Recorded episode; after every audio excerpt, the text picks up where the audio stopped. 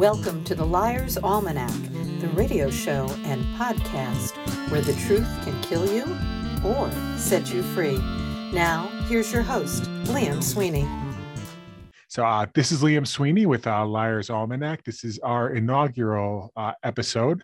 I am here with Aliya Ali-Afzal. Am I right? Did I do okay? Okay.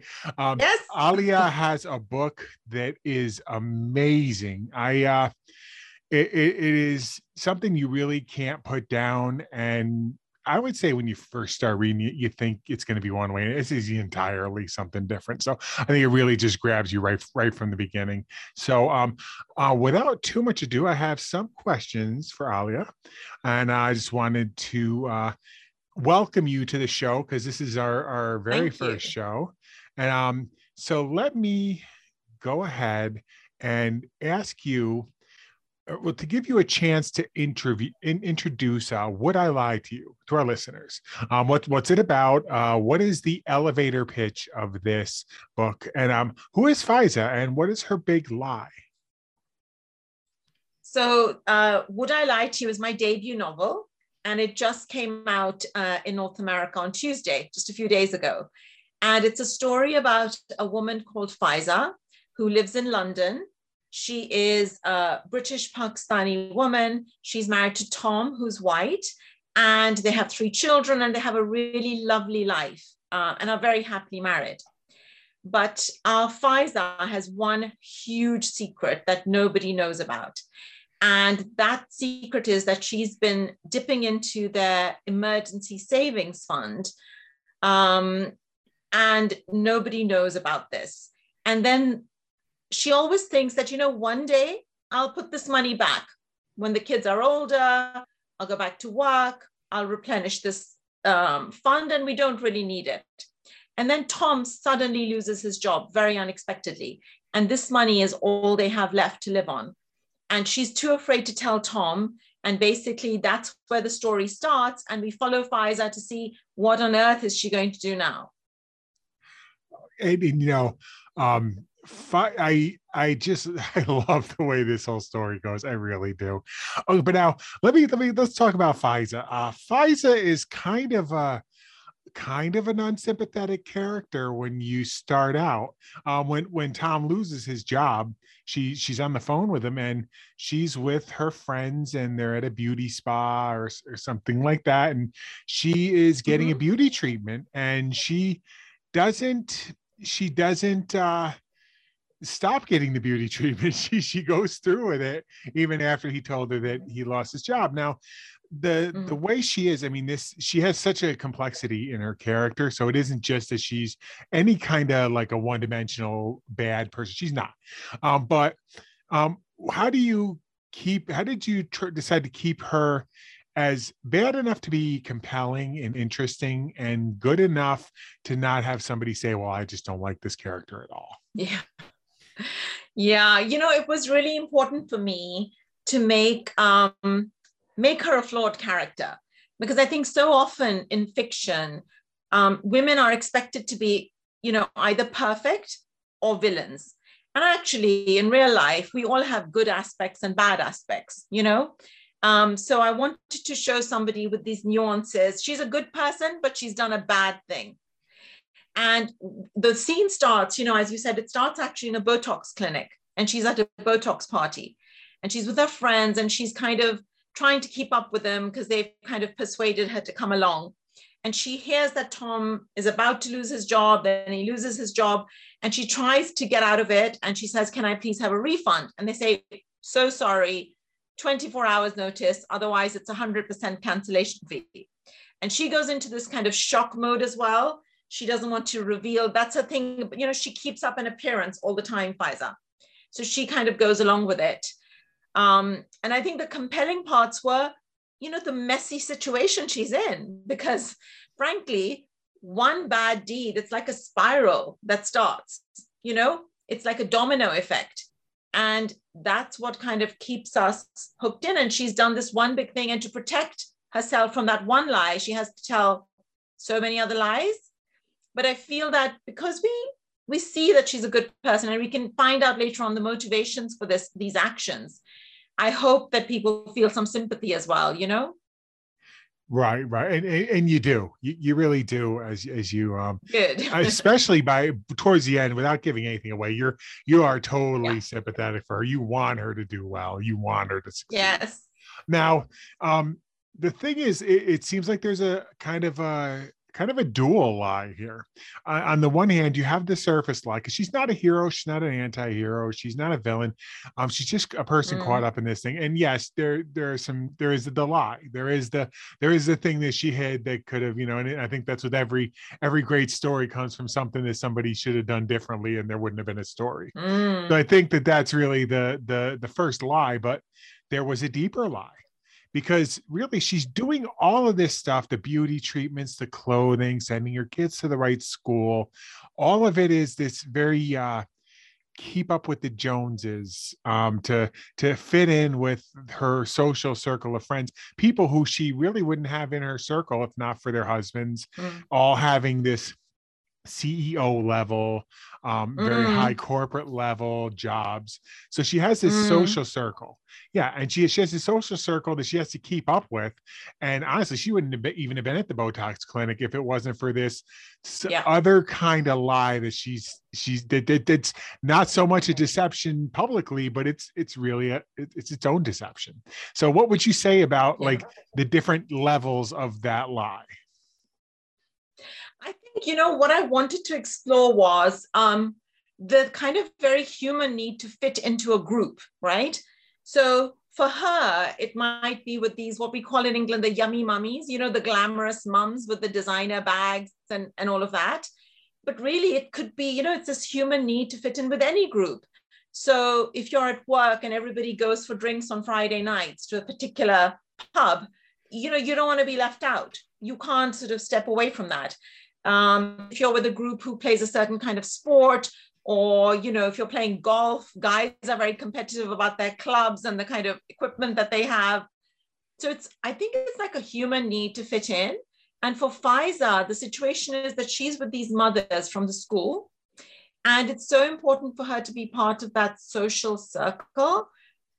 Even if it's not her true self, she ends up doing these things because a lot of her children's kind of social interactions, and whether they're invited to parties and whether, you know, things are nice for them, depends on the mother's socializing.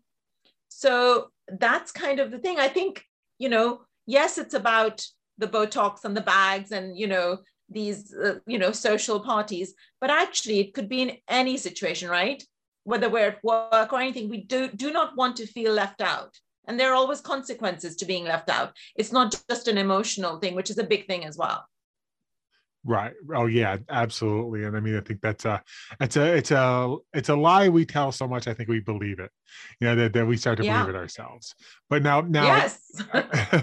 Now again, I think that Would I Lie to You is such a great title for the simple fact that there is even a further lie. I mean, there's the lie on the surface that she's trying to keep everything from Tom. There is the lie that she is doing all this beauty stuff to try to fit in. And she doesn't really have to do that kind of stuff. It's not like, you know, it's not like she has this really physical existential need to do it, but she has to, like you said, for her children, she wants them to have the best. So she has to go through and play even at this expensive level game with all of her her friends. But then there is the third lie, which is a different kind of lie. And it's not even a lie, but it's a society level thing, or like a global society level thing. Faiza is Pakistani, and she has to fit in a British society where she is the only one in her social circle. And she has this, when you look at her parents, who are traditional Pakistani, they are very down to earth. They're very like normal people. They're super normal people. They are the opposite of this social circle that she has to be in. It's not that she's ashamed of them. It's just, she knows what her social circle, if her parents come and become this regular visible part of her life, she knows that her social friends are going to be like, well, they're different. They're other. And so she has to kind of hide she has to hide her true self. She has to hide who she is and what she, where she has come from. She has to hide that too. And on top of hiding, you know, the on top of the Botox, on top of all of that, on top of having to lie to Tom, she has to lie just about who she is as a person. And that's hard. That's very difficult for her. So how would you say, I mean, there's a parallel to real life here, I think. I mean, this is something that everybody has to go through. You know, I don't have that particular experience, but I have my own where I have to hide certain things. So how would you say that is, what would you say the quality of a lie like that is in society that is being forced upon a lot of people? I think you're absolutely right. It is a very kind of widespread social phenomenon, and it can happen in lots of contexts, right?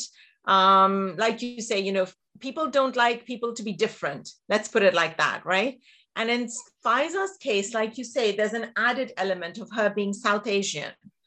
And I found this very interesting to explore. And, you know, this term that you used, othering, where just because of who you are, you're not accepted.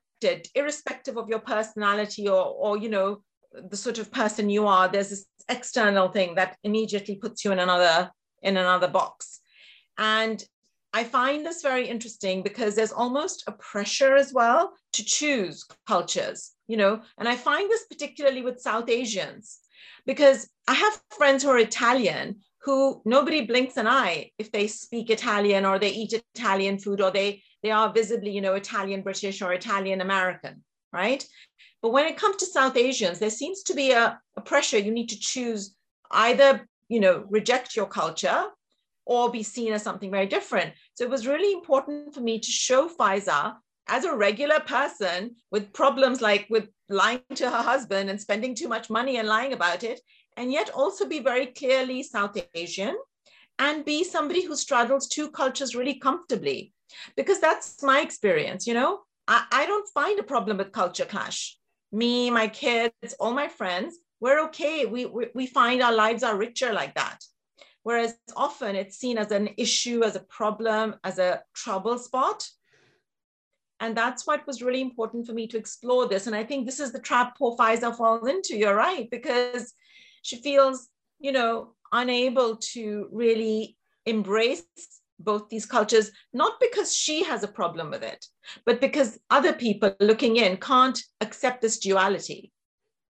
Yeah, that's, I mean, and we're going to, I have one more question, but there is one person in this story that we are going to talk about. I think you probably know who she is. Yeah. Okay. So one more question really quickly before we talk about her, and I give you a chance to totally go off on her, go off with her, whatever. So it seems like she's cursed. Faiza. Seems like Faiza's cursed. At first, yeah, obviously she spent the money. That's obviously the original curse, the original lie. But it's like every time she gets to a point where she's just about to succeed, it's like, oh my, she's going to succeed. You know, no. I mean, something comes back. She has to tell another lie, or a lie she already told is threatening to become unraveled. So she has to then patch that over and lose the opportunity that she just had. So it's like she is cursed because of that first lie, and she's cursed into every additional lie she has to tell. And so you obviously as a storyteller, you're escalating the stakes. You are giving her, but really it is bigger than that when you read it, because you're looking at the fact that she's got a lie she can't get rid of. I mean, she can't get back from it. It is like when you're cursed. Unless someone removes the curse, you are cursed. And she seems to be cursed. Do you think there are any lies that you just can't come back from? You know, I think lies are very interesting because sometimes it's not the lie itself that's the problem, but the consequences of it in a relationship as well, right? So when somebody finds out that you've been lying to them, I mean, the trust is gone, isn't it? I mean, imagine how you feel when you find out somebody close to you has lied to you about something. It's a horrendous feeling. And you, next time they say something, you start wondering, are they telling the truth? Can I really trust this person? And I think that's the real thing about lies, you know, whether you're lying, you know, whatever you're lying about, you know, it can shatter trust. And I think that's what's at the real root of this and the real problem of this, because, you know, it causes difference. At one point, she says, you know, it's like a scaffolding of lies between herself and her husband, Tom. And it causes distance, doesn't it? Because you can't be yourself. So I think for me, it was really interesting to explore not just the lie per se, but the consequences, like you say, the kind of ongoing and potentially permanent consequences of telling lies. Yeah, and there were a lot. Without, again, you know, it's cool to talk about this. I don't want to give anything away either, though, so I won't. No, please don't. I will not. So okay, so this is going to be our last question. So, you know, we're actually this has been a really great conversation. Julia, she yes. is oh quite gosh. A person. She is, yeah. I mean, she really is the foil. I don't know if that's the right word, but she's the person that you think that is pretty much standing in a lot of the way. I think that she, you know, if you want to say that Faiza is a villain, no, Julia is the villain. Faiza is, yeah. you know, she's got some issues, but Julia seems to be a big villain to this. Tell me about Julia. So I think, what's really interesting is that a lot of readers have written to me saying, oh, we know a Julia. So Julia is a type, and I think Julia exists many places. And I think it's the kind of the queen bee syndrome.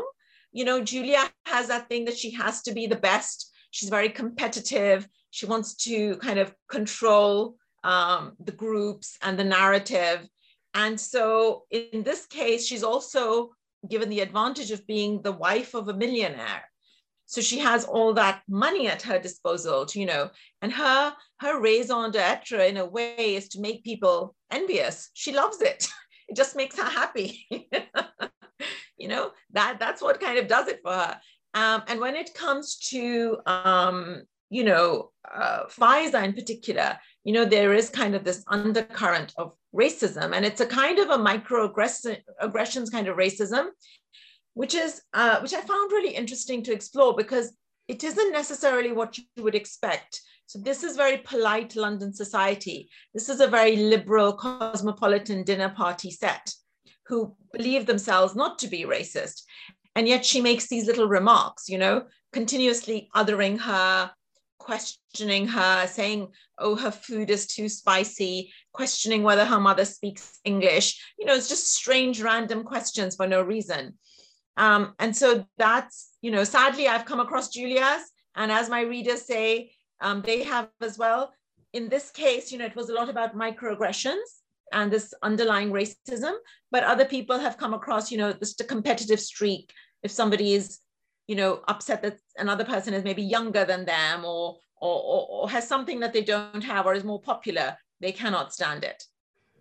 I have to wonder, and this is just a strange wondering, but is Julia racist against Faiza because she's just straight racist? Or is it more like Faiza has a perspective in life because of her nationality that Julia can never have?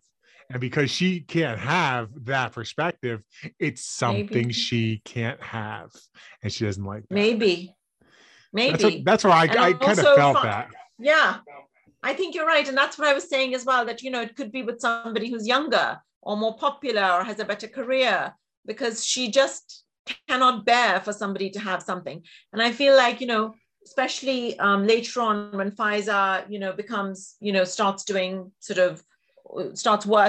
and stuff like that, she doesn't like it, because she doesn't like the fact that she can be good at anything, you know? Oh, I know. It's a very competitive nature. I think it's those people who are queen bees. And I think any group of women will have come across somebody like that. And, you know, everybody else too, because I know a Julia. I think we all know a Julia. Oh my God, poor you. I'm sorry for you. Okay, so I have a million more questions, but I think since this is our first episode, I think we are breaching that time limit. I would love, I could ask you a million questions. I love this book. I absolutely love this book. I can't wait to see it, you know, rock up the charts, and I'll do whatever I can to push it up there, because it's just such a such an engaging book, such a page turner doesn't even really describe it. It's such an engaging book. So thank you so much. Well, it's out now in America and in Canada, so available everywhere. So I hope readers get to meet Faiza and Julia and see their story. And I'm so glad you were my first person on Liar's Almanac, because there couldn't have been a better book for this. Thank you so much. It's been a pleasure. No problem. Now we are on Authors on the Air Radio Network. I think I was supposed to say that halfway through, and of course, I forgot to say that. Authors on the Air Global Radio Network. This is Liar's Almanac. I may have to put a little edit in between there. That's fine. This is Aliya Ali-Afzal. There we go. Make sure I got it right. And the book is Would I Lie to You? Only on Liar's Almanac. Well, hopefully not only on Liar's Almanac. Hopefully everywhere. This episode of The Liar's Almanac with Liam Sweeney is copyrighted by Authors on the Air Global Radio Network. Thank you for listening.